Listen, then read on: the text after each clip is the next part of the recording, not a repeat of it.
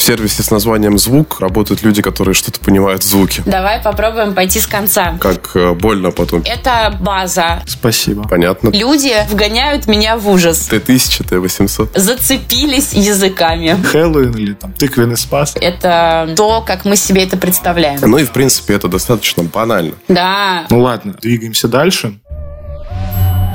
Нажимая на кнопочки.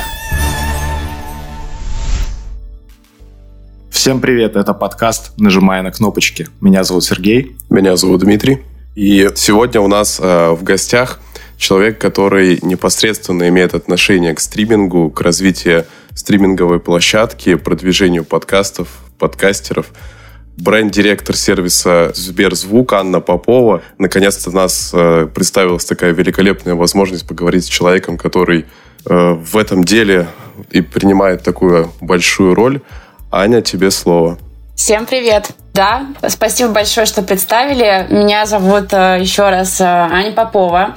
Я бренд-директор, но э, с недавних пор компания называется все-таки не Сберзвук, а просто Звук. Поэтому я бы хотела на этом сакцентировать внимание. Э, наверное, может быть, кратко про себя скажу, э, чтобы для тех, у кого нет понимания, чем в целом занимается бренд-директор, э, в очень широком смысле я отвечаю как раз-таки за имидж бренда, за его позиционирование и за те смыслы, которые бренд вкладывает в свои коммуникации. По сути, вся внешняя коммуникация – это э, результат работы моей команды, включая и креатив, и какие-то смыслы, тексты, э, и визуальную наполняющую всего этого. Вот. Угу. Отлично. А, вообще, так как мы сами подкастеры, грех не начать с подкастов. И вот как раз-таки про внешнюю коммуникацию, про то, как, в принципе, так получилось, что а, нас познакомили, и мы сегодня записываем а, выпуск. Краткая предыстория. Все началось с того, что мы отправили наш очередной выпуск на фичеринг, и с нами связалась кто Дарья по должности. А, Дарья как раз-таки непосредственно менеджер, который э, занимается э, вот бизнес-частью, да, э, это ребята, которые отвечают за контент и за наполнение контента не музыкального, да, то есть у нас такой немножко более широкий подход в этом смысле. К немузыкальному контенту относятся и подкасты, и аудиокниги. Вот, поэтому э, все фичеринги проходят как раз-таки через Дарью. И как раз-таки она э, нас познакомила и предложила такую чудесную возможность для записи. И вот э, как раз-таки давай начнем из подкастов. Вот, в принципе, как вы работаете с подкастами и с подкастерами, то есть вот эта коммуникация, это единственное, ну, то есть фичеринг, вот все, что в него входит, это под, э, добавление выборки, если там, может быть, какие-то подкасты вы выделяете, а, есть ли шанс э, там, у нового подкаста, условно говоря, стать популярным на вашей площадке, если он только появился? Ну и, соответственно, про коллаборации и интеграции, как звук работает с э, подкастерами.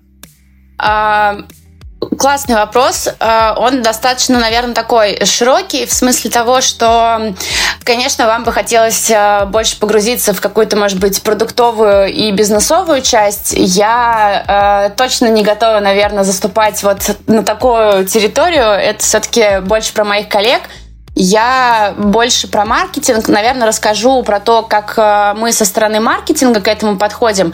Потому что, да, понятное дело, есть э, история с фичерингом, но э, подкастерам, как э, по сути, нашим э, пользователям да, э, нашего сервиса и нашей площадки интересно не только э, прийти и где-то захостить свой контент, но и также получать какие-то дополнительные инструменты, э, такие как монетизацию, да, э, какую-то статистику. Конечно, э, с точки зрения продукта это все планируется и это все разрабатывается, но на это нужно время. А, у нас это все э, идет, как сказать, э, такой э, активной работой, но просто чтобы вы тоже понимали, э, этот процесс он параллельный, да, с одной стороны команда продукта э, продумывает, как это э, сделать супер качественно, э, при этом э, наполнить теми инструментами, которые действительно нужны э, нашим пользователям в лице подкастеров, но с точки зрения маркетинга это в большей степени история про то, что мы должны привлекать каких-то пользователей в наш стриминговый сервис для того, чтобы потом эти две аудитории соединить, да, потому что подкастер, по сути, приходит на площадку не просто для, для того, чтобы э, разместить свой контент, но и чтобы его кто-то послушал, потому что в целом мы это делаем для э, конечного пользователя, для слушателей. И э, вот здесь это такое, я бы назвала это танец, да, э, где команда продукта занимается разработкой и планирует какие-то фичи, а мы как маркетинг, как бренд мы стараемся развиваться, мы стараемся делать э, какие-то большие рекламные кампании, делать какие-то коллаборации с кем-то, с кем-то, для того, чтобы при этом привлекать аудиторию. И э, тут тоже, опять же, очень все это широко из-за того, что мы стриминговый сервис. У нас э, есть не только подкасты, да, это в целом любой аудиоформат, который так или иначе присутствует в жизни наших пользователей. Это и музыка, которая, по сути, наверное, является таким э, самым понятным сценарием потребления аудиоконтента. Э, но мы прекрасно понимаем, что э, людям нужна не только она. Кто-то находит себя э, и развивается через прослушивание подкастов. Кто-то э, любит э, получать какие-то знания и э, какой-то аудиоконтент в формате аудиокниг. Мы привлекаем всю аудиторию, да, по сути, мы такой достаточно массовый продукт, как стриминговый сервис, потому что любой человек, у которого есть э, уши, так или иначе наш э, потенциальный пользователь.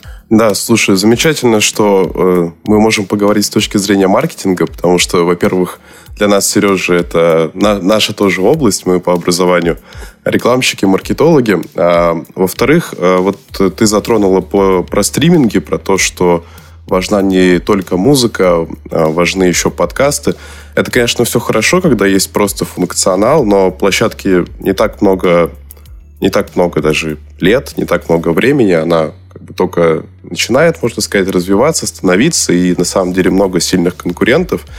И говоря об этом, говоря о привлечении, о комфортности как бы даже размещения своего контента на площадке, а, чтобы понимать, э, на что нацелено, э, такой вот вопрос, что изменилось после ребрендинга в 2022 году? И самый главный вопрос здесь, какая идеология у сервиса сегодня? То есть, что его выгодно выделяет, как бы, как, как вот его стоит отождествлять от всех остальных? Угу. Тоже классный вопрос. Э, для меня это возможность э, как раз-таки рассказать про нас и э, дополнительно донести те смыслы, которые мы в это во все вкладываем. А с точки зрения отстройки от конкурентов, это такая сложная тема, потому что с точки зрения самого продукта мы прекрасно понимаем, что э, в целом мы закрываем какую-то базовую потребность, да, э, базовая потребность людей. Она все равно про э, то, чтобы э, слушать музыку, слушать какой-то аудиоконтент, а, либо раскрываться через него, а, либо получать какие-то знания. А, в том числе это может быть история про работу со своим э, чувством одиночества, со своими какими-то страхами. Плюс это э, про эмоции, да, когда человеку грустно, э, ему хочется развеселиться, он приходит к нам за э, вот этим вот, э, за дофаминовой бомбой, мы это так называем. И э, как массовый продукт, э, это всегда история про а что же у массового продукта может являться его условно УТП? И э, все аудиостриминги и те УТП, которые они дают, э, по сути, это, наверное, такое немножко комодити. А, у всех есть э, одинаковый практически набор фичей. А, даже если здесь в моменте э, у кого-то там, не знаю, на одну фичу больше, а, то это решается вопросом времени, и мы прекрасно понимаем, что через э, полгода, чуть больше, может быть, так или иначе эта фича может появиться у других стримингов. Но, наверное, про нас и про нашу отстройку а, мы себя позиционируем как э, сервис с самым высоким э, качеством звучания. Мы Hi-Fi стриминг звук. Это, наверное, э, то, что нас сильно выделяет из нашего конкурентного поля. Угу. И с точки зрения вот бизнеса такой вопрос, э, мне просто для себя понять, ну и, наверное, для слушателей, кто, в принципе, там следил за разделом имущества, а, вот был звук, потом он стал Сберзвук, теперь снова звук. Вот можешь э, немножечко пояснить, э, вы со Сбером, потому что какие-то коллаборации продолжаются, или же отделились полностью? Вот как? А, глобально мы партнеры конечно же. А, для нас а, как, как, вам объяснить? А, с точки зрения российского рынка, эта история в большей степени концентрируется на подписке. Да, опять же, мы э, много смотрим на э, опыт наших зарубежных э, коллег, э, не будем называть их конкурентами. И там э, история, ну, другая. У каждого стримингового сервиса своя стендалон подписка. Э, с точки зрения российского э, да, э, бизнеса эта история немного по-другому работает. У нас, как у стримингового сервиса, сейчас нет своей стендалон подписки. Мы являемся частью большой мультиподписки, в которую мы входим. Это подписка Сберпрайм. Соответственно, в этом направлении мы с э, нашим э, товарищем Сбером э, партнеримся для того, чтобы, опять же, получать какой-то дополнительный приток аудитории. Для того, чтобы э, у той аудитории, которая уже является э, подписчиками мультиподписки, как бы это ужасно не звучало, э, у них была в том числе дополнительная value от этой подписки и возможность э, за э, одну единую стоимость получать не только какие-то выгодные условия по банковским продуктам или в рамках Яком сервисов, но и получать необходимый для каждого человека развлекательный контент. А, с точки зрения развлекательного контента, это, конечно же, мы как а, аудиостриминг и наши братья, а, братья-товарищи ОККО, которые предоставляют видеоконтент всем пользователям и подписчикам мультиподписки. Угу. Слушай, я еще хотел спросить по поводу вот этой вот концепции с мультиподпиской. А, ну, что-то подобное есть и у Яндекса, когда туда тоже входит сервис Яндекс Музыка. То же самое со звуком. А не выглядит ли это как вещь, которую тебе просто навязывают в комплекте? Ну, то есть, как будто бы нет какой-то вот этой вот ценности, когда ты целенаправленно идешь, покупаешь подписку, как, например, ты это делал зарубежными сервисами.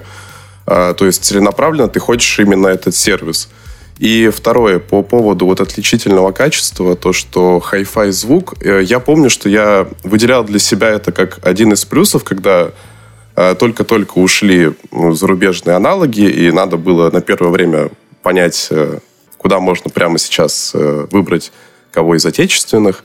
И да, я запомнил, что в Сберзвуке есть такая, в звуке есть такая фишка, как Hi-Fi звук, но Является ли она действительно такой важной? Э, тут просто есть две вещи.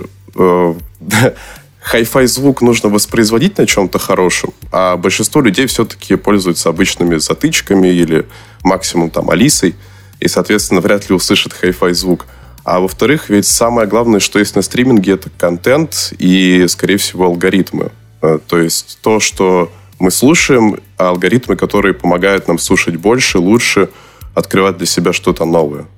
Вот такой вот вопрос касаемо отличий. Ага, э, попытаюсь э, не поплыть, потому что кажется, что в самом вопросе было несколько подвопросов. Давай попробуем пойти с конца. Э, в плане хай-фай качества. Да, конечно, это история в первую очередь про э, качество той техники, через которую ты да, воспроизводишь музыку. Но э, давайте тоже честно, э, если человеку действительно важно то качество звучания, э, в котором он потребляет э, аудиоконтент, в первую очередь это все-таки история про музыку, потому что только через э, высокое качество, через хай-фай качество ты можешь э, прочувствовать какие-то очень э, тонкие вот эти вот, э, условно назовем это, вибрации, хуки и бриджи, именно в том формате, в котором их задумывал твой любимый исполнитель. И люди, для которых это важный момент, они, конечно, предусматривают для себя э, какую-то очень высокого качества технику, да, это какие-то стереонаушники, стереосистемы и так далее. Но при этом нельзя сказать, что слушая музыку э, через обычные наушники затычки или просто с самого среднестатистического телефона, э, ты не почувствуешь разницы. Разница действительно есть. Поэтому э, мы в том числе видим по исследованиям и по опросам нашей аудитории, и э, то ядро пользователей, которое у нас есть сейчас, они выбрали нас э, именно за э, эту возможность э, и за хай-фай качество. То есть мы действительно видим в этом э, какой-то ну, какую-то отстройку, да, действительно, это наше УТП. Вот. Эм, дальше, кажется, был вопрос про э, мультиподписки. Э, вот это такое глобальное «зачем?» да, все это. Что, что это дает пользователям и э, в чем, наверное, задача бизнеса. Эм, это такой, мне кажется, глобальный подход э, про, во-первых, выгоду, да, про экономию и э, это выгода и экономия для самого конечного пользователя. А с точки зрения бизнеса, это, конечно же, э, более структурный и вдумчивый подход к привлечению и удержанию. У нас, э, ну, в России, э, мне кажется, Россия один из самых э, активно развивающихся рынков с точки зрения э, и Якома, и э, всех каких-то таких э, продуктово-маркетинговых э, фичей и возможностей, которые мы даем конечному пользователю. Э, и ну, сама развитость этих продуктов, она очень высокая. И, конечно, когда э, сам продукт доходит до такого уровня, э, на котором находятся сейчас продукты в России, бизнес начинает задумываться над тем, как в этом поле взаимодействовать с другими такими же классными, качественными э, сервисами. И вот это как раз история про привлечение и удержание и э, дать конечному пользователю э, какую-то выгоду, которую он не получит нигде больше. И э, по сути, как это выглядит в любой экосистеме, неважно, это в нашей экосистеме или в экосистеме Яндекса, потому что вы тоже упомянули, что у них есть э, подписка, которая по сути работает по такому же принципу. Э, все зиждется и строится на Якоме, да, потому что это те сервисы, куда люди приносят деньги.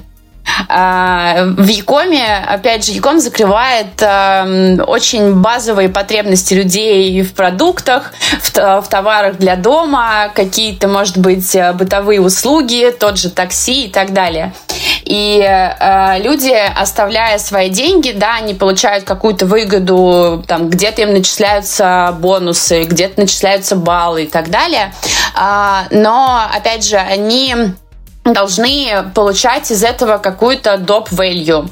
Да, и э, экосистемы понимают, что такой value может быть э, развлекательный контент. Э, развлекательный контент, он в данном случае, его, наверное, задача быть э, таким амбассадором лояльности. Я бы это так назвала, да, э, потому что, ну, продукты ты можешь купить э, в любом э, сервисе, неважно, это самокат или это лавка, но с точки зрения музыки или с точки зрения фильмов, это всегда история про контент. Да, понятное дело, про фильмы это история с уникальным каким-то контентом, который сейчас площадки сами разрабатывают для себя и тем самым привлекают э, пользователей или удерживают их.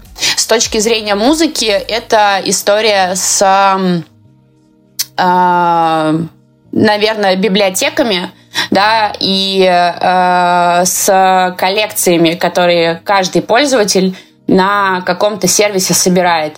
И, э, ну, давайте честно, никто не хочет э, дублировать свои коллекции в трех аудиостримингах. Да, ты вот куда-то пришел, ты выбрал для себя какой-то э, сервис, начинаешь собирать в нем коллекцию, и ты уже э, прорастаешь корнями в этот сервис и начинаешь э, пользоваться другими продуктами экосистемы, и э, таким образом растет, во-первых, твоя частотность с точки зрения того, куда ты тратишь деньги. Э, ну и вот эта вот чудесная история с лояльностью. Угу. Да, слушай, мне понравилось, как ты сказала про то, что контент это амбассадор лояльности. На самом деле. Хорошая, хорошая такая фраза. А, да, да, я с тобой согласен, и особенно про то, как э, больно потом перекатываться с одной площадки на другую, когда ты уже условных там пять лет, и э, как, например, есть э, в некоторых зарубежных сервисах такая штука, что у тебя подводятся итоги. Да. Э, это вот очень важно для людей, которые любят вот коллекционировать. Вот во мне такое есть, и я очень жду вот окончания этого года, чтобы это вот, эту, эту штуку посмотреть. Это очень на самом деле важно, особенно да, для людей, которые обожают коллекции. Согласен, но и алгоритмы тоже работают уже на тебя, когда ты в сервисе долго, они хорошо начинают тебя чувствовать. И важно, чтобы они все-таки тоже развивались, помимо качества звука. Конечно, конечно. Но опять же, я говорю, что с точки зрения технологий, правда, в России, мне кажется, это самый крутой рынок, э, потому что, ну, во-первых, и люди э, замотивированы сильнее на активную работу и развитие продуктов. А во-вторых, э, мне кажется, что в целом те продукты и сервисы, которые есть на российском рынке, они во многом да, задают какие-то тренды. Да, есть э, азиатский рынок, назовем это так, э, но как это, э, он классный с точки зрения, наверное, функционала и вот этой вот э, всеобъемлющей истории, которой они охватывают людей, да, вот, ну, они прямо, по сути, прорастают в твою рутину, в твою жизнь, и все базовые потребности, по сути, ты можешь закрыть в одном приложении. Но с точки зрения, например, того же э, дизайна, того же э, UX и CX, мне кажется, что это не самые классные продукты, да, э, вот те сервисы, которые есть в России, они намного прикольнее, качественнее и э, с точки зрения дизайна это тоже что-то более классное и задающее тренды. Ну, мне кажется, что когда мы говорим про азиатские сервисы, вообще не стоит забывать, что это отдельный рынок, и то, что очень доступно для японца, вообще недоступно для европейца, потому что у нас э, ну, абсолютно разная культура и опыт использования. Ну, мне кажется, что то, что для них э, абсолютно нормально, и для китайского рынка у нас человек просто не поймет даже, как да как перейти там от одного сервиса к другому. Согласна, согласна. Там просто эти мега-мега приложения, и вообще, по-моему, мы оттуда перехватили как раз-таки вот эту фишку, когда все в одном собирается. Я вот от себя хотел mm-hmm. дополнить про, ну, как не то чтобы дополнить, а так чуть-чуть пошутить, э, разрядить обстановку. Это мы тут погрузились в эти ОТП и бесконечные преимущества сервиса. В общем, мы с Димой не так давно закончили университет, ну, относительно там людей, кто нас, может, слушает. А, мы закончили в 2021 году, и вот как раз-таки тогда была очень горячая тема с э, ребрендингом Сбера, то есть тогда была вот эта крупная презентация, тогда была представлена эта экосистема, и один из наших преподавателей буквально помешался на этой э, экосистеме. И каждый раз пара начиналась с того, что она включала там какие-то новости от Сбербанка и начинала, начинала рассказывать про эту экосистему. И ее главный всегда тезис был про то, что а кто за эту экосистему платить-то будет? И это вот как раз-таки к вопросу о преимуществах для пользователя, когда он собирает в одной подписке куча разных сервисов, и ему удобно этим пользоваться. И а, как раз-таки, что касается мультиподписки, вот я почему хотел еще тоже отметить, а, что ну, ты делаешь такой большой на этом акцент.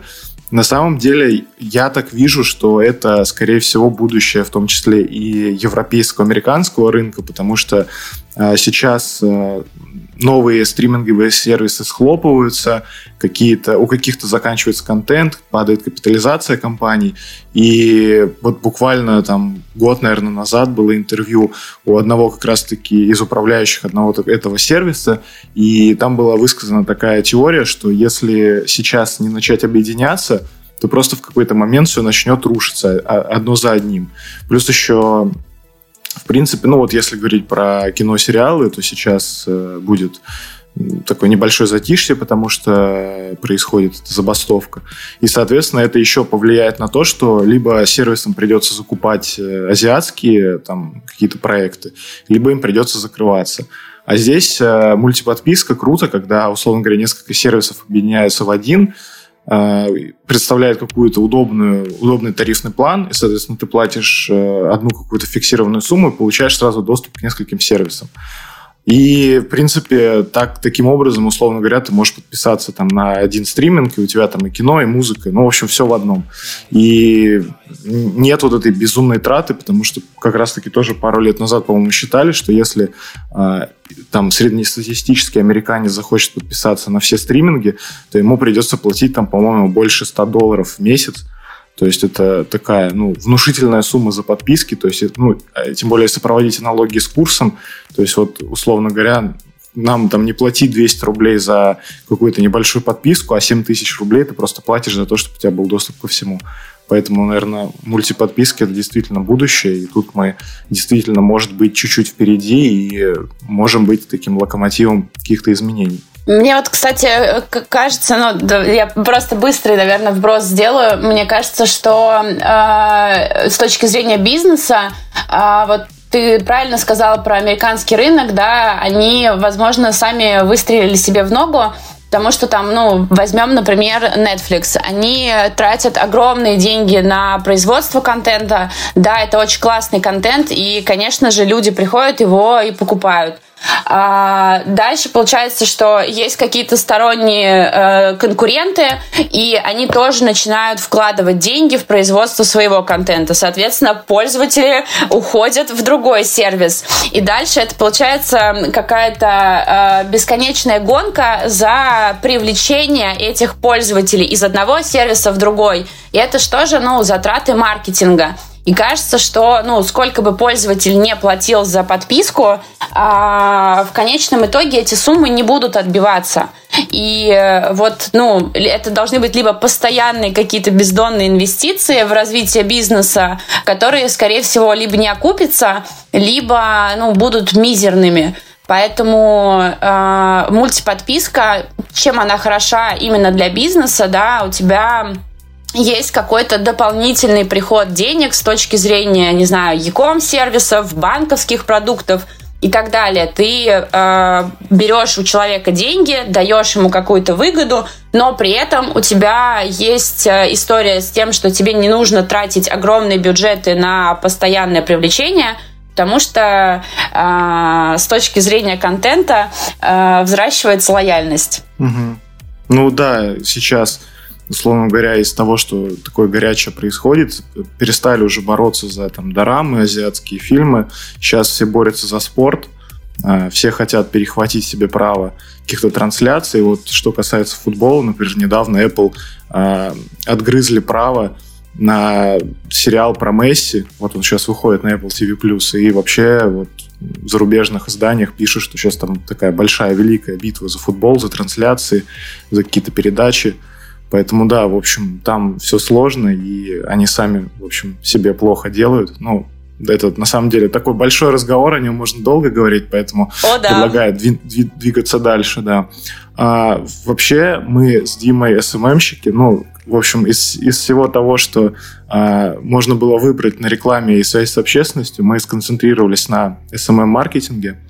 И ну, так успешно в этом направлении двигаемся, но сейчас э, по мере развития нашего агентства мы уже там делегировали каким-то сотрудникам, э, фрилансерам, которые там перекрывают некоторые наши там обязанности. И, соответственно, потихонечку уже уходим от этого. Ну, понятно, что уходим в бизнес, а не в ведение бизнеса в интернете. И никогда не работали в каких-то крупных организациях, тем более технологических гигантах, Вообще у меня, мы в прошлый раз разговаривали как раз-таки про разработку в прошлом нашем выпуске, и я там так отметил, что если бы не маркетинг, я, скорее всего, бы стал разработчиком, потому что мне это очень ну, близко по духу, а, но я в свое время просто решил сконцентрироваться на рекламе.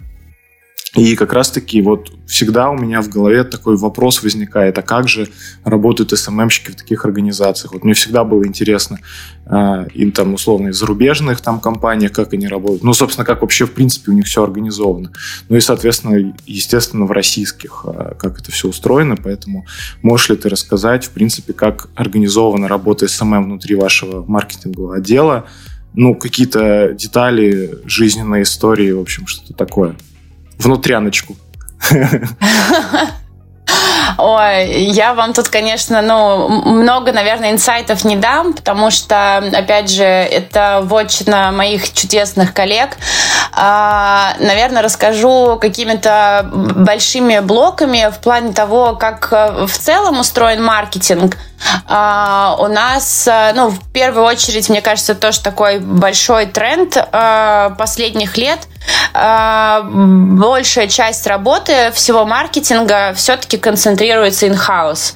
Да, то есть мы стараемся привлекать агентства для каких-то таких либо больших, либо нестандартных задач, потому что с точки зрения бизнеса, IT-бизнеса, назовем это так, нам очень важна скорость. И э, скорость, она такая, наверное, решающая в плане того, что э, здесь и сейчас у нас там есть вот такая фича, мы должны ее срочно продвигать. Э, пока мы, значит, готовим, не знаю, какой-то пост в соцсетях, э, какой-то контент, я не знаю, для инап продвижения или для внешней коммуникации, эта фича может э, поменяться, да, как-то во что-то трансформироваться, видоизмениться и так далее. И конечно, нам сильно проще э, использовать внутренний ресурс, потому что во-первых, вот это вот uh, тебе не надо куда-то передавать uh, информацию, да, вот эта чудесная бюрократия сесть, написать письмо или позвонить в агентство. Ты прямо вот в моменте решаешь задачи бизнеса.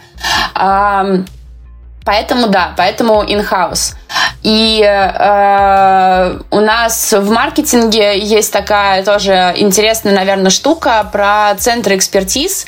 Э, нельзя сказать, что вот SMM это какой-то э, отдельный э, департамент или отдельный блок внутри маркетинга, который живет в какой-то, наверное, своей коробочке. Э, с точки зрения э, работы это такая кроссфункциональная э, история потому что, например, у меня в отделе есть э, копирайтеры, которые как раз-таки пишут э, тексты и наполняют э, наши соцсети интересным контентом и смыслами. Но при этом в соседнем отделе там такой центр экспертизы SMM как инструмента, да, потому что у SMM тоже есть свои задачи. Растить сообщество, привлекать пользователей, э, взращивать какую-то лояльность, знакомить их с нашим продуктом, э, знакомить их с нашим контентом, который тоже достаточно разносторонний, потому что мы с вами вначале проговорили, что мы про э, любой аудиоконтент, это не только про музыку, но и про подкасты, и про аудиокниги, и дополнительные какие-то ответвления от всего этого.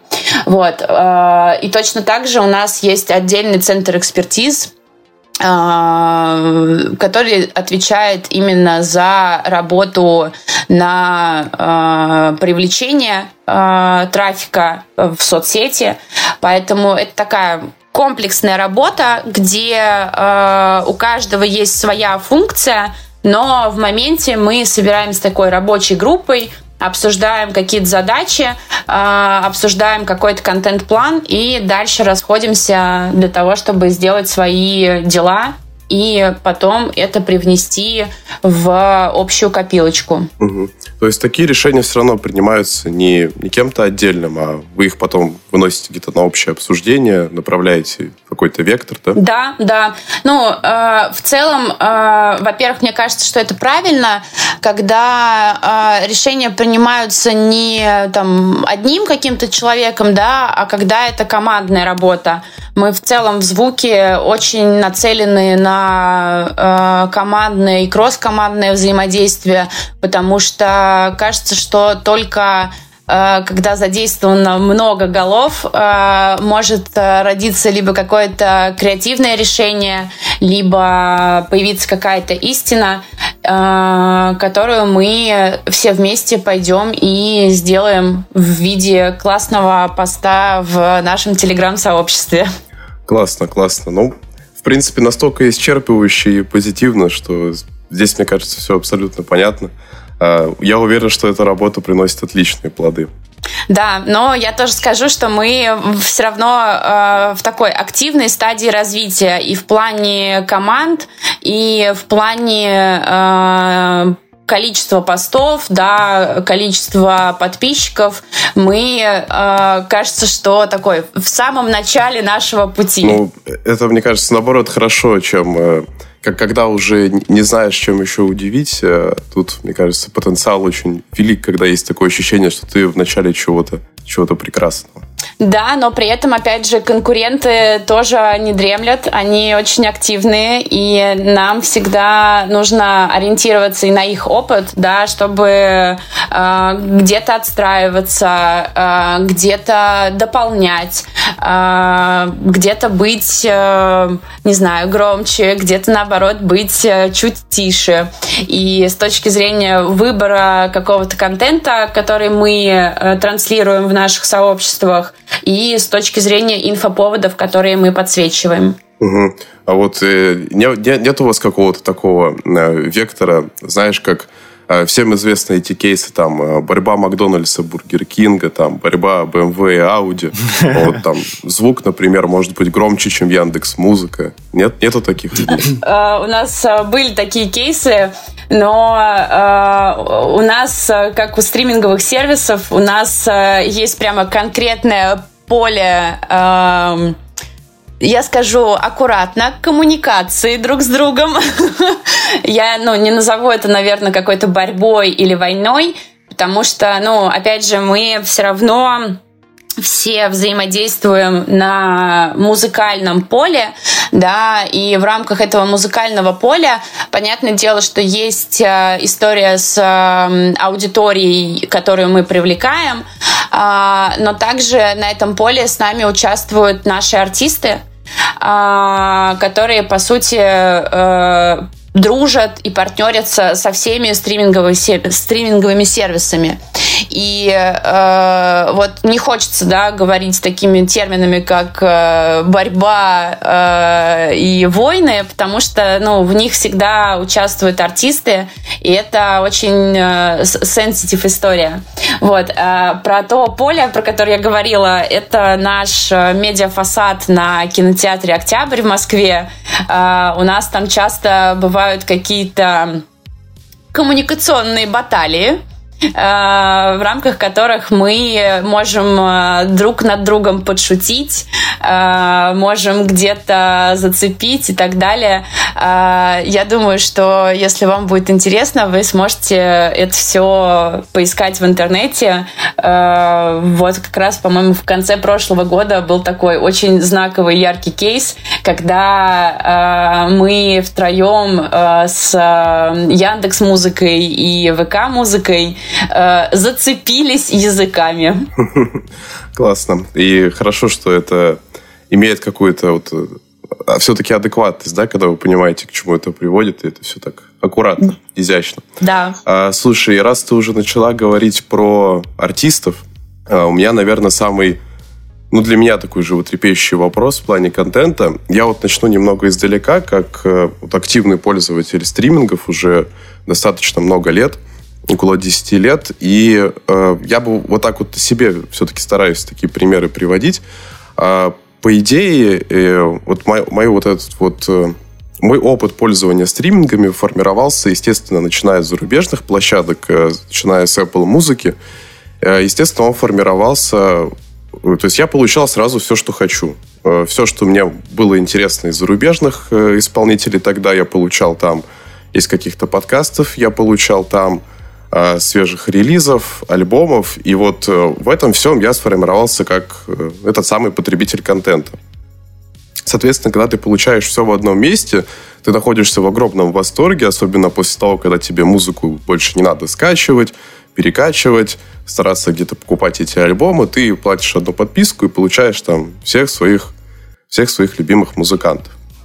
А, и когда сложилась вот эта вот ситуация, то, что надо было на первое время или, может быть, на постоянку выбирать из отечественных аналогов что-то, а, так сложилось, что со временем оттуда поуходили а, достаточно крупные лейблы и унесли за собой, ну, лично для меня больше половины моих любимых исполнителей. И для меня это все-таки очень большой барьер. Э, я понимаю, что происходят большие коллаборации, есть э, там молодые исполнители. с одной стороны, это вроде бы хорошо, то, что для них появилось место, а, но с другой, такие вот э, сформированные западными стримингами пользователи, как я, ну, это слишком большой удар. И когда я все не могу получить, получить в одном месте, мне хочется как минимум быть в двух разных местах одновременно. А, как ты оцениваешь это? Это действительно такой большой удар? Или это только для таких вот э, старых пользователей стримингов – для которых это вот уже табу. А для новых пользователей, может, в принципе, это не так сильно играет роль. А, ну, я думаю, что, конечно, а, это в любом случае неприятная ситуация. Для кого-то в большей степени, для кого-то в меньшей степени, да, в зависимости от а, активности вовлечения в тот или иной контент. Неважно, это аудио или видео. А, но мы находимся в той ситуации, в которой находимся, и э, на текущий момент мы действительно видим, что э, паттерны в потреблении э, контента, в потреблении и в покупке подписок, мультиподписок, оно сейчас меняется. Пока что сложно, наверное, сказать, как это меняется, да, потому что не так много исторических данных, э, с которыми мы можем э, поработать и э, отработать наши гипотезы, сделать какие-то конкретные ви- э, выводы. Но мы действительно видим, что э, среднее количество подписок на одного пользователя, оно увеличивается. И это, ну, как мне кажется, опять же, э, история, вот, как я сказала ранее, про танец, да, в рамках э, экосистем мы э, все бизнесы, мы партнеры, и мы так или иначе стараемся закрывать э, потребности наших пользователей. Да, у нас э, есть какой-то уникальный контент, которого нету в других стримингах. А, мы понимаем, что там у человека может быть, э, например, две подписки, одну из которых он купил для того, чтобы слушать в каком-то другом стриминге вот один конкретный альбом, которого, например, нету у нас – да, а, а все остальное он слушает у нас. Ну, и в этом случае мы, конечно же, рассчитываем на то, что э, сервисы и э, те продукты или то торговое предложение, которое есть э, у других бизнесов в рамках экосистемы и мультиподписки э, будет удовлетворять нашего пользователя для того, чтобы да, он в большей степени выбирал э, нас и э, ту мультиподписку, в которой мы находимся. Вот. Но с точки зрения там контента, опять же, мы э, развиваемся, мы стараемся делать какие-то дополнительные штуки, э, уходить в там, производство своих э, подкастов, э, закупать какие-то аудиокниги на эксклюзиве для того, чтобы э, все время давать э, какой-то новый и уникальный контент э, нашим пользователям. С точки зрения музыки, ну, с точки зрения музыки, как я сказала, да, а, артисты, они а, все-таки ну, их задача э, точно так же, да, растить количество своих слушателей, доносить свой э, музыкальный контент э, до э, самого большого количества людей и их ушей и они взаимодействуют и дружат со всеми стримингами, ну, просто потому что, а как иначе? И э, с точки зрения музыки это сильно сложнее, но э, если говорить там про э, российских исполнителей и э, российский музыкальный контент, то все новинки, все э, актуальные треки, ныне существующие, есть у нас. И это единственное, что э, мы сейчас можем дать нашим пользователям как э, какую-то нерушимую историю. Да, с точки зрения иностранного контента, это, конечно, сложно, но мы и с этим тоже работаем. Угу. А, то есть э, в плане музыки каких-то там эксклюзивных альбомов, эксклюзивных релизов. Знаешь, как там, например, было у Фрэнка Оушена эксклюзив для э, Apple музыки, по-моему, у Kanye West было что-то тоже похожее. То есть таких вещей, в принципе, нет, потому что исполнители стараются дружить со всеми стримингами. Конечно, а, в целом есть история про эксклюзивы, но она, как правило, временная, да, мы прекрасно понимаем, что там есть какая-то э, самая активная, условно, фан-база у того или иного артиста. И когда выходит какой-то новый альбом, есть э, вот условно вот этот вот э, golden hour, когда э, ты хочешь его прослушать самым первым, э, там, не знаю, за день до релиза или прям вот в первый день случился релиз, и ты прям один из первых должен это все услышать. Э, стриминги заинтересованы в том, чтобы э, у них был эксклюзив на э, какой-то условно тизер э, или на там первую неделю после релиза. А, ну, давайте честно, а, в это можно играться с точки зрения маркетинга, а, но с точки зрения бизнеса это ну, не, не такая большая история, когда ты платишь много денег и получаешь с этого какое-то большое value.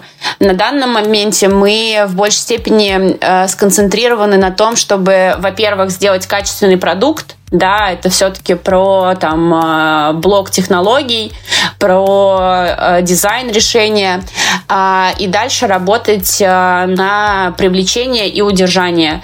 И с точки зрения привлечения работать с эксклюзивом, да, супер здорово, но кажется, что э, уровень инвестиций и в эксклюзив и тот выхлоп, который мы с этого получим, э, немножко несоразмерны. Ну да, немножко не, неоправданно. Но может быть еще не, не так сильно это все э, развито или нет у нас таких прямо супер крупных исполнителей? Э, опять же, они есть, но вопрос, э, ну, в в фанбазе, да, э, есть э, такое ощущение, что э, все вот эти вот э, очень активные фанаты, э, они э, лояльны в первую очередь к артисту да, и э, окей, например, мы сейчас закупим какой-то эксклюзив, э, это очень активная фанбаза прибежит на эксклюзив, но вопрос в том, останутся ли они с нами или э, через два месяца, когда будет новый релиз и эксклюзив выкупит какой-то другой стриминг, не убегут ли они туда? Угу. Ну, в принципе, да, это, это разумно. А по части книг ты тоже упомянула, что есть какие-то вещи, которые выходят раньше, я так понимаю, или есть эксклюзивно только в звуке? Uh, да, с, с книгами тоже uh, есть история с эксклюзивами. Uh, во-первых, у нас в целом не музыкальный контент это такое активно развивающееся направление, и мы много ресурсов вкладываем в то, чтобы, во-первых, улучшить продукт э, и пополнять контентную часть. Да, мы вот как раз недавно увеличили нашу библиотеку с точки зрения немузыкального контента. У нас появилось более 500 книг новых. А, какие-то есть на эксклюзивах, а, какие-то не на эксклюзивах. Опять же, это такие очень частные а, истории работы с каждым конкретным издательством, с каждым конкретным тайтлом и так далее. Вот, но направление активно развивается. Ну да, и вот в ВК их недавно тоже завезли, у них было такое крупное обновление с этими книгами. Вообще, на самом деле, хороший ход с точки зрения того, что уходят зарубежные исполнители, зарубежные лейблы, и на место приходит не музыкальный контент, который может э, каким-то образом, ну так, я бы не сказал, э, сгладить вину, но чуть-чуть посыпать сахарочком вот эту, на вот эту вот болячку и по позволить хоть как-то отключиться от вот, этого, вот этой потери. Я на самом деле Диму понимаю, такая же история с музыкой, поэтому приходится действительно иметь несколько подписок, э, но все равно да, мы, наверное, с ним очень похожи, поэтому сидим почти в одинаковых кофтах. А, вот этот элемент коллекционирования, конечно, он очень важен, и я вообще, ну, не люблю, когда что-то пропадает из библиотеки. И, кстати, зарубежными сервисами и раньше была такая история, что там же вечная борьба за какие-то права, и даже, условно говоря, вспомнить запуск Apple Music, когда Apple очень долго договаривались с Beatles, чтобы э, они были представлены на платформе, и вот когда исчезает трек, который у тебя там в плейлисте занимал очень важное место, конечно, это больно. Но, в общем, как есть. Да. Ну, вообще есть э, хорошая такая фишка, вот, например, она есть в Spotify, что ты можешь достаточно безболезненно загрузить любую музыку, которая у тебя есть на устройстве, то есть она просто будет у тебя как отдельный там плейлист э, в этом стриминговом сервисе.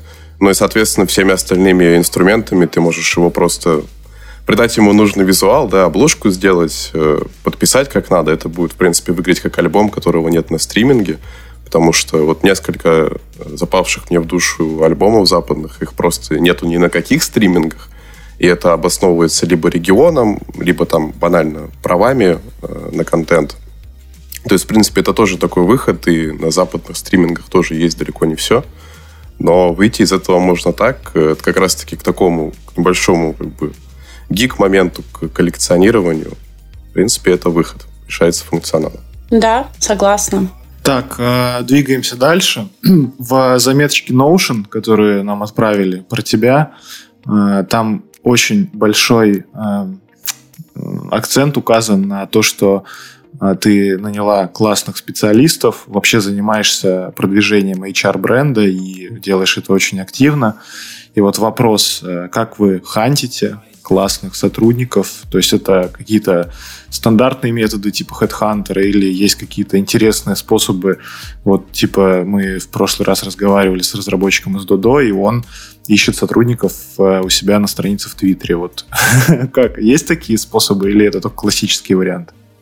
Э, нет, конечно, не только классический вариант. Э, мы в целом привлекаем сотрудников э, разными способами, но стараемся тоже подходить к этому осознанно и с глубоким пониманием, да, в зависимости от того направления, в которое мы нанимаем людей. Ну, то есть, условно, мы понимаем, что у нас большой акцент идет на IT-специалистов, и э, для там, привлечения IT-специалистов мы э, в большей степени ориентируемся, наверное, не на Headhunter, с которым тоже э, мы работаем, а на какие-то другие инструменты. У нас вот, например, э, классно работает реферальная программа, Плюс э, с точки зрения э, в целом IT-специалистов это такое большое направление, а, потому что ну, мы думаю, что с вами все равно в едином поле и прекрасно понимаем, что IT-кадров э, не хватает. IT-кадры в России ценны. И дальше уже э, включается, наверное, история про не просто да, привлечение, а про какое-то вовлечение, про э, дать э, нашим соискателям какой-то контент и как-то их заинтересовать для того, чтобы они в целом начали нас рассматривать как э, своего возможного работодателя. Э, у нас э, большая команда внутри звука, которая занимается этим направлением. И они постоянно придумывают что-то новое, участвуют в разных тематических э, конференциях, проводят собственные метапы, пишут разные статьи про то, какая у нас классная команда, какие фичи они сделали, как, какие нестандартные подходы к реализации они нашли. Вот. Ну и в целом а, очень э, много внимания уделяется тому, чтобы рассказать людям о нашей корпоративной культуре, потому что, да, мы нанимаем много людей из IT, из digital сферы, а, но у нас а, с учетом э, нашей специфики работы очень много сотрудников, которые так или иначе связаны с музыкой, с созданием какого-то аудиоконтента. Люди э, чувствуют возможность проявить себя, делая свою работу, но при этом не забывая про свои хобби и вот эту вот э, самореализацию через творчество. Да, это, кстати, очень классно. Я, наверное, это и хотел услышать, что в сервисе с названием «Звук» э, работают люди, которые что-то понимают в звуке. О, да, о, да, поверьте. Без этого, мне кажется, ну, наверное, не стоит начинать всем этим заниматься. Ну, или получится как бы совсем уже, совсем без понимания дела. Что иногда мы, ну, очень видим на примере там даже ваших конкурентов, когда ну, совсем не идет, не идет, и Наверное, это может быть одной из проблем, что люди занимаются чисто бизнесом, они не понимают э, запросы, не понимают стороны того, чем стороны самого контента. Вот. Да, да, но я вам так скажу, даже в моей команде есть э, девочка, которая поет э, и которая развивается как э, мы это называем вообще в целом э, аудитория, с которой мы работаем, B2A, э, бизнес для артистов, да, для начинающих артистов. И вот э, девочка в моей команде, она как раз-таки, по сути, в том числе является и нашей целевой аудиторией, потому что с точки зрения э, инструментов, которые мы даем для начинающих артистов, э, мы э, обрабатываем и сбиваем об нее. Угу. Это, это, это отлично, потому что, ну, как раз-таки, мне кажется, можно понять настоящие проблемы, там, настоящие какие-то боли, и человека, который выкладывается у вас, э, хочет себя продвигать через вас, и ваши внутренние какие-то, возможно, недочеты, вот как раз-таки через этих самых людей. Да. Мне кажется, что если бы... Вообще многим, многим сервисам стоит к такой методике присмотреться. А, вот я как бы молчу о том, что в основном служба поддержки мало где работает, но чтобы вот так вот, это, наверное, еще реже. А, слушай, ну раз как бы сейчас у нас есть э, возможность это обсудить с точки зрения подкастов, потому что мы еще заодно и подкастеры, и вот есть ты, и можем э, немного обсудить, собственно, эту сторону. А, вообще у меня такой вопрос. Э, вот мы тоже использовали такое выражение, оно, в принципе, витает, то, что подкасты — это как современное радио, только более удобное для прослушивания, не привязанное к онлайну, намного проще в производстве, менее затратно. Вот, и по времени, и по средствам. И как ты считаешь, э, вот все-таки это важное направление. А быть подкастером – это заведомо быть менее популярным, это выбрать для себя такой более тернистый путь. Или, наоборот, за этим стоит какое-то особое будущее, и люди на самом деле любят подкасты, желают, чтобы их появлялось больше – и, и как они, как ты думаешь, что вот важнее, когда это делают изначальные инфлюенсеры, вот люди там из медиасферы, да, они приходят, сразу делают подкаст, вот он там собирает, знаю, 10 тысяч прослушиваний в месяц. Или когда просто люди решают сделать что-то интересное на энтузиазме, на драйве. Какое у тебя отношение к этому? А, ну, я, э, наверное, скажу так. Э, есть э, два направления, да, с точки зрения того, как я на это смотрю. Первое направление – это через сам контент. Сам контент, я бы, во-первых, не сказала, что это вот что-то близкое к радио, это, наверное, такое больше про развивающий контент, да, который сейчас набирает обороты. Его все еще достаточно мало, но по исследованиям мы видим, что молодая аудитория, там, особенно поколение Z, они очень активно слушают такой формат, им очень нравится, и они, эм, как правильно сказать, эм, поставили подкасты э, в свою рутину э, на уровень музыки, да, то есть это э, для там условного поколения Z уже является неотъемлемой частью их контента, который они ежедневно прослушивают. Конечно, это все еще будет развиваться, но э, с точки зрения вот как раз развития я плавно перейду к э, второму направлению, в котором я размышляю про подкасты. Это как раз-таки про э, саму аудиторию подкастеров как э, креаторов, да потому что э, мы работаем и с аудиторией B2C, с нашими пользователями, и как раз-таки с аудиторией B2A, с артистами. И артисты в данном случае это такое большое понимание, э, в которое входят не только артисты-музыканты, но и артисты, которые записывают, э, создают какие-то подкасты. Э, это какие-то креаторы и в целом такое творческое сообщество.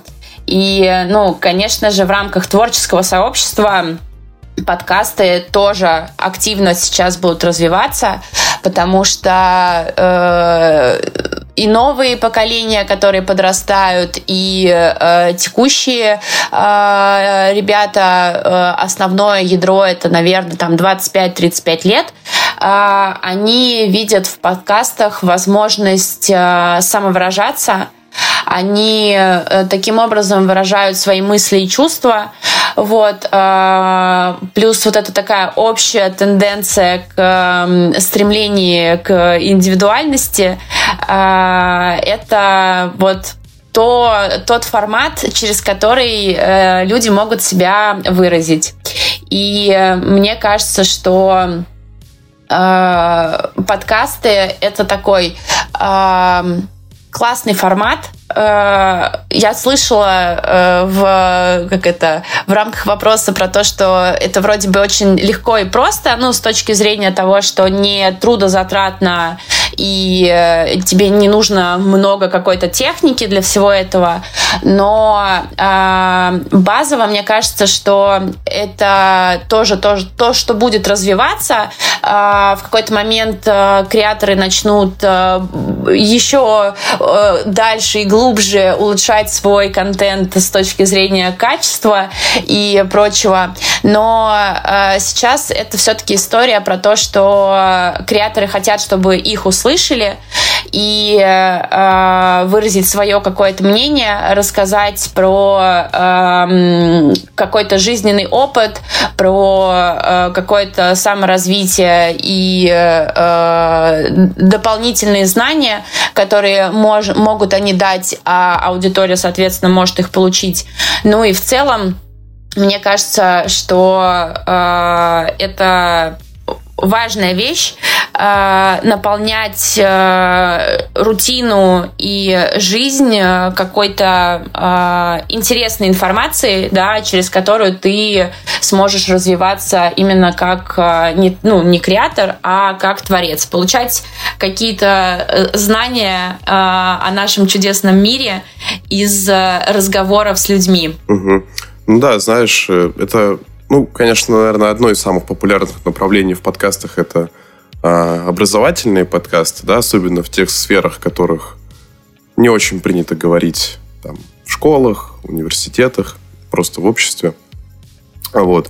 Но иногда так бывает, что это один из немногих способов вообще кого-то послушать, особенно когда, возможно, там твой род деятельности с этим связан. Ты просто включаешь и как будто бы ты с этими людьми давно знаком, и вот они э, с тобой общаются. А еще хотел спросить, а вот уместно ли вообще говорить хороший подкаст? И как ты думаешь, как вообще видится подкаст, который хорош? Вот для тебя, например. Любишь ли ты подкаст? Да, я очень люблю подкасты, э, потому что я вот тоже вспомнила э, из недавнего, э, мы делали ресерч и наткнулись на исследование прошлого года, если я не ошибаюсь, Trend Report – и э, там была э, цифра, если не соврать, порядка 60%. Э, 60% миллениалов, они используют э, подкасты для лучшего понимания себя. И вот э, для меня подкасты это как раз вот э, про это, да, потому что я, ну, наполняю себя какой-то информацией с точки зрения э, контента. Это, опять же, может быть что-то на тему работы, послушать людей, послушать их опыт, их подходы к ведению своих задач и своих бизнесов. Это может быть э, какой-то э, интересный, развивающий психологический контент. Э, может быть какой-то более такой фановый, развлекательный контент, юмористический. Ну, то есть для меня это, правда, классная штука, через которую я могу наполнять себя новой информацией, которую так или иначе буду применять и в своей жизни, и в своей работе. Вот. Поэтому как будто бы для меня не бывает хороших и плохих подкастов. Каждый хорош по-своему. Да, да. Ну, э, у каждого, опять же, э, как э, у цельного продукта есть своя аудитория, есть свой слушатель. Э, поэтому мы все разные, и нам всем э, интересно тоже разное, и на всех нас должен быть какой-то классный контент. Согласен. Да, да, точно. Главное, чтобы он был записан хорошо и сведен. А, так, и такой последний вопрос глобально касающийся сферы деятельности, это планы на будущее. Ну, планы на будущее можно коротко, но в плане а, не хочется услышать, что алгоритмы станут еще лучше, звук станет еще качественнее, интерфейс еще удобнее.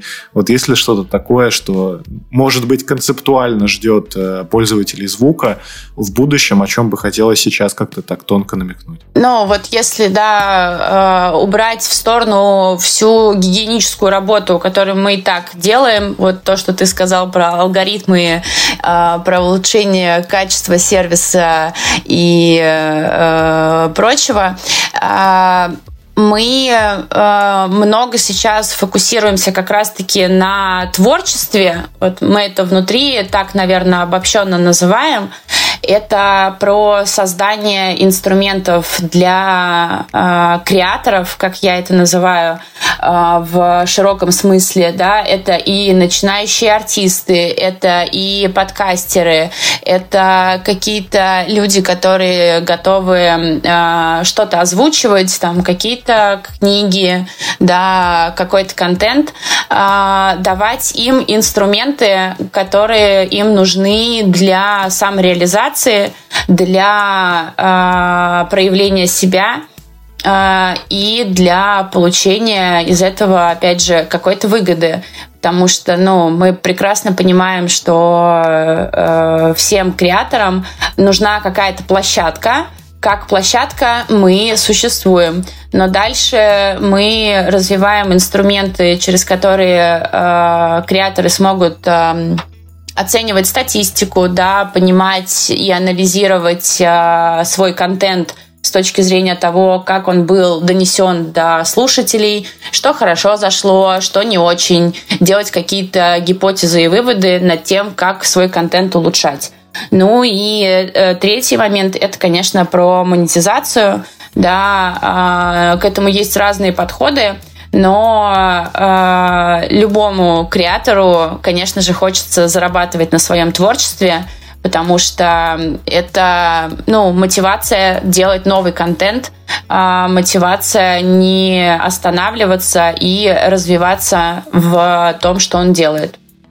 Ну да, ну в отношении нового контента сейчас есть такое э, веяние западных площадок, то, что они делают на самом деле большой акцент на небольших исполнителей и включают их активно в подборки алгоритмами, которые, которые у тебя появляются иногда первостепенней, то есть просто по жанру определяется, и тем самым ты можешь открывать для себя и увеличивать прослушивание совершенно там зеленых новых исполнителей. Так что, ну, мне кажется, что это тоже очень важно. Мне кажется, что для стриминга алгоритмы это прям такой must-have. Да, да, но вот я и говорю, что это, наверное, больше из разряда гигиенической работы э, в плане того, что это база, это то, что должно быть, да, и продукт э, очень стремительно развивается. Э, во-первых, э, ну, я думаю, что вы в курсе, на всякий случай скажу, вот в апреле этого года у нас э, произошел э, масштабный редизайн, мы полностью пересобрали практически с нуля все приложение. И, конечно, сейчас э, очень активно ведется работа и на, над э, устранением, может быть, где-то каких-то багов, которые вылезали, а, но и еще над развитием, то есть постоянное улучшение, новые фичи, работа с улучшением алгоритмов и прочие штуки. И это вот ну, гигиена, потому что э, мы привлекаем и артистов молодых, и новых пользователей, и приходя в наш сервис, они должны получить только самое лучшее качество. Не только в плане звука и звучания, но и в плане э, своего взаимодействия и получения вот этого вот э, прекрасного опыта от взаимодействия с нашим продуктом. Угу, класс. А искусственным интеллектом не планируете баловаться? А, ну, я не считаю, что это баловство, во-первых, потому что это, правда, классные технологии, с которыми мы сейчас работаем. А, не буду рассказывать как, пусть это будет поводом а, для вас зайти и потестить, поюзать приложение. Вот. Но в целом, да, это тоже большой такой рабочий стрим, в котором а, мы развиваем сервис и наполняем его возможностью взаимодействовать с искусственным интеллектом. Спасибо. Понятно. Так что для, для всех большой повод. Э, в ближайшее время заходим, смотрим на развитие искусственного интеллекта. Да я уже даже захотел. У меня на телефоне есть приложение, надо зайти. У меня даже, по-моему, Prime подписка оплачена. Поэтому потестим. Вот, вот. А, так, и переходим наконец-то к личному. Вот э, вообще каждый сезон мы задаем такой один вопрос для наших гостей. В прошлом сезоне мы просили э, дать такое напутствие для слушателей. Это была такая мотивация. Но так как э, вот буквально пару дней назад был великолепный праздник, который не отмечается на территории Российской Федерации, Хэллоуин или там тыквенный спас. Тыквенный спас. Тыквенный спас. Вот у нас а, возникла идея, понятно, что мы ее там будем тиражировать весь сезон, и у нас Хэллоуин будет длиться, скорее всего, до начала следующего года, но ну да ладно, даже может быть к лучшему. А, обложку перерисовывать не будем. Вот у нас вопрос такой относительно страха. Все мы люди, все мы чего-то боимся. И часто страх связан с какими-то вещами, ну, связанными с работой. То есть там где-то не заметили, где-то не отметили, что-то там кто-то не услышал, какие-то конфликты. Но все равно вот концептуально о теме страха важно говорить, потому что это часть нас, и этому важно уделять внимание. И вот такой вопрос, что боится бренд-директор звука? Этот вопрос больше всего ждала моя команда. А, они прям такие потирали ручки и говорили, так, вот, мы хотим узнать, э, чего же боится наш э, руководитель, наш бренд-директор. А, ну, могу, как это, с одной стороны, вроде бы серьезно сказать, с другой стороны, пошутить. Я боюсь насекомых. Ужасно. Вот э, тыквенный спас и все вот эти вот тематические пауки тыквенного спаса вгоняют меня в ужас. А если говорить, наверное, более серьезно, то э, я боюсь стать э, таким условно техногиком, э, но э, в таком смысле, что э, прям как-то совсем э, углубиться вот в технологии э, и делегировать в искусственный интеллект э, все, все, что мы делаем, мне кажется, что это такая э, патовая история, потому что технологии должны улучшать все-таки нашу жизнь и как-то нас дополнять. А, и мы должны ну, не забывать про нашу уникальность, про то, что мы люди, и то, что мы создаем именно как человеки, скажем так, а, это вот максимально уникально, и только мы наполняем это какой-то душой, какими-то смыслами. А, мне кажется, что про это не стоит забывать. Ну, все коллеги удовлетворены, я надеюсь. Надеюсь, что да. Хочется сказать, что пока мы наполняем это душой, потом, когда сверхискусственный интеллект научится имитировать биологическую оболочку, имитировать мозг, тогда он тоже будет наполнять душой все, что он делает, и, к сожалению, это неизбежность. Мы, кстати, об этом хотели поговорить, но не поговорили. Сверхискусственный интеллект — это реально очень страшно, и это реально сингулярность, и если мы не будем э, подходить к этому осознанно и серьезно, то это неминуемое будущее. Просто мимо Сергея прошел в детстве фильм «Терминатор» и «Терминатор 2», поэтому вот его только сейчас так это активно затрагивает. Вот у него эта мысль только сейчас начала бурлить, да, когда да, ну, да. все уже давно просто посмотрели, а у него вот Т-1000, Т-800. И фильм «Матрицу» еще тоже посмотрели. Да, да. Эм, ну, если это был вопрос сезона, то одна вещь у нас остается неизменной в отношении всех гостей. Это рубрика рекомендации. Но не такие рекомендации, как... Э, есть такой миф, то, что все люди богатом э, состоянии, да, там миллионеры, миллиардеры, их спрашивают, что порекомендуете? Они все говорят, прочитайте Айн Рэнд, Атлант расправил плечи. И все такие, о, да, да, там, один процент людей это понимает, да, все круто. Но это никому, к сожалению, уже не интересно, потому что все это можно где угодно узнать. Ну и, в принципе, это достаточно банально. А вот порекомендовать конкретно от себя, от души, то, что в последнее время, может, последние месяцы тебя искренне заряжало энергией, мотивацией, заставляло что-то делать, возможно, открывать новое, вот послушать, посмотреть это, и знаешь, как по цепочке в Википедии пойти дальше, дальше, дальше, и открыть для себя еще что-то более крутое, да, возможно, заняться новой деятельностью. Вот такие вот вещи, правда, интересные, и это показывает такую уникальность человека, который вот сейчас у нас в подкасте, нашего гостя. Расскажи, что являлось такими, такой вещью или вещами для тебя в последнее время? Ну, вот если продолжать, опять же, тему человечности, э, про которую не стоит забывать э, во всех этих технологиях, в которых мы живем, А, у меня из последнего, что а, оставило а, очень большое впечатление и затронуло струны моей души, это сериал «Тед Ласса». Я не знаю, смотрели вы его или нет. Да. Вот, э, прямо очень большая рекомендация. Мне кажется, что это классный прообраз идеального руководителя – когда ты э, можешь в чем-то не разбираться, э, как э, в этом сериале, э, когда он пришел, по сути, вообще из другого направления и стал э, руководить э, командой, э, которая занимается тем, чем раньше никогда не занималась, э, чем раньше никогда не занимался он.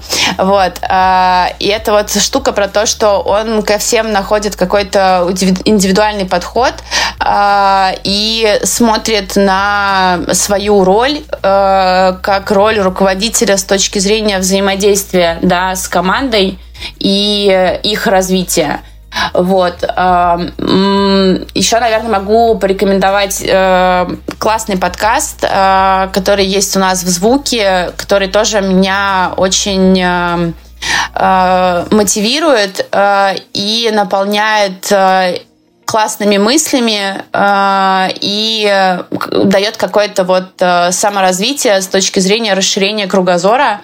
Это подкаст «10 глупых вопросов», где э, задают вопросы разным э, людям из разных профессий, э, спрашивают какие-то очень... Э, банальные, э, может быть, где-то очевидные или, наоборот, неочевидные вопросы, например, э, пекарю или таксисту, тому же футболисту и так далее. И это, правда, клевый э, контент с точки зрения того, что если люди задумываются о том, что профессия пекаря, например, очень классная, потому что ты весь день находишься в аромате свежих булок, навык.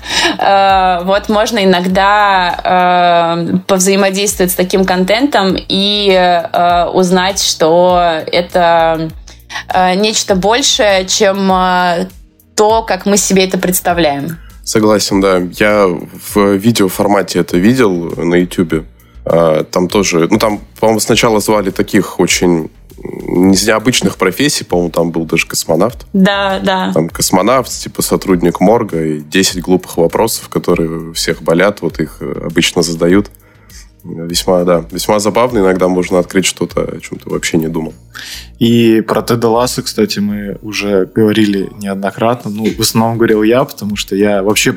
У нас вышел первый эпизод подкаста в апреле, и моя первая рекомендация — это Тед Ласса. То есть я его сразу посоветовал. Это было просто а, самое, наверное, важное, что я посмотрел с точки зрения сериального контента, потому что очень-очень много есть о чем задуматься. И классно, что помимо там подхода он а, ставит активный акцент на вере, вере в себя. И вообще вот эта надпись «Believe», которую он там вешал над своим офисом. В общем, это очень круто, заряжает мотивацией. И я думаю, что это на меня тоже очень сильно повлияло. А, спасибо тебе за такие прекрасные рекомендации. Под конец Спасибо я бы вам. хотел сказать да, под конец я бы хотел сказать, что у тебя впечатляющее портфолио. Желаю успеха, развития вашим начинаниям и сервису звука, чтобы становились лучше, сильнее, чтобы больше было аудитории, ну и вообще, чтобы а, классно управлялась командой, чтобы команда тоже была вдохновлена, создавала что-то новое, интересное. В общем, спасибо тебе большое, это было классно. Я бы хотел отметить, что вообще то, что ты э, пришла в наш подкаст, это уже говорит о многом. Э, это вообще очень хорошо, когда человек, который отвечает за развитие продукта, контактирует с этим самым продуктом и контактирует с людьми, которые делают контент для него. Э, это во-первых, развеивает некоторые мифы, да, потому что все равно на территории Российской Федерации есть такой миф о том, что начальники вообще все зажрались и только деньги стричь. А, вот, и то, что ты пришла, это как бы говорит о том, что искренне не все равно, что происходит, да. Возможно, где-то где-то там есть недочеты, и они, возможно, очевидны, но то, что над этим работают, это очень позитивно.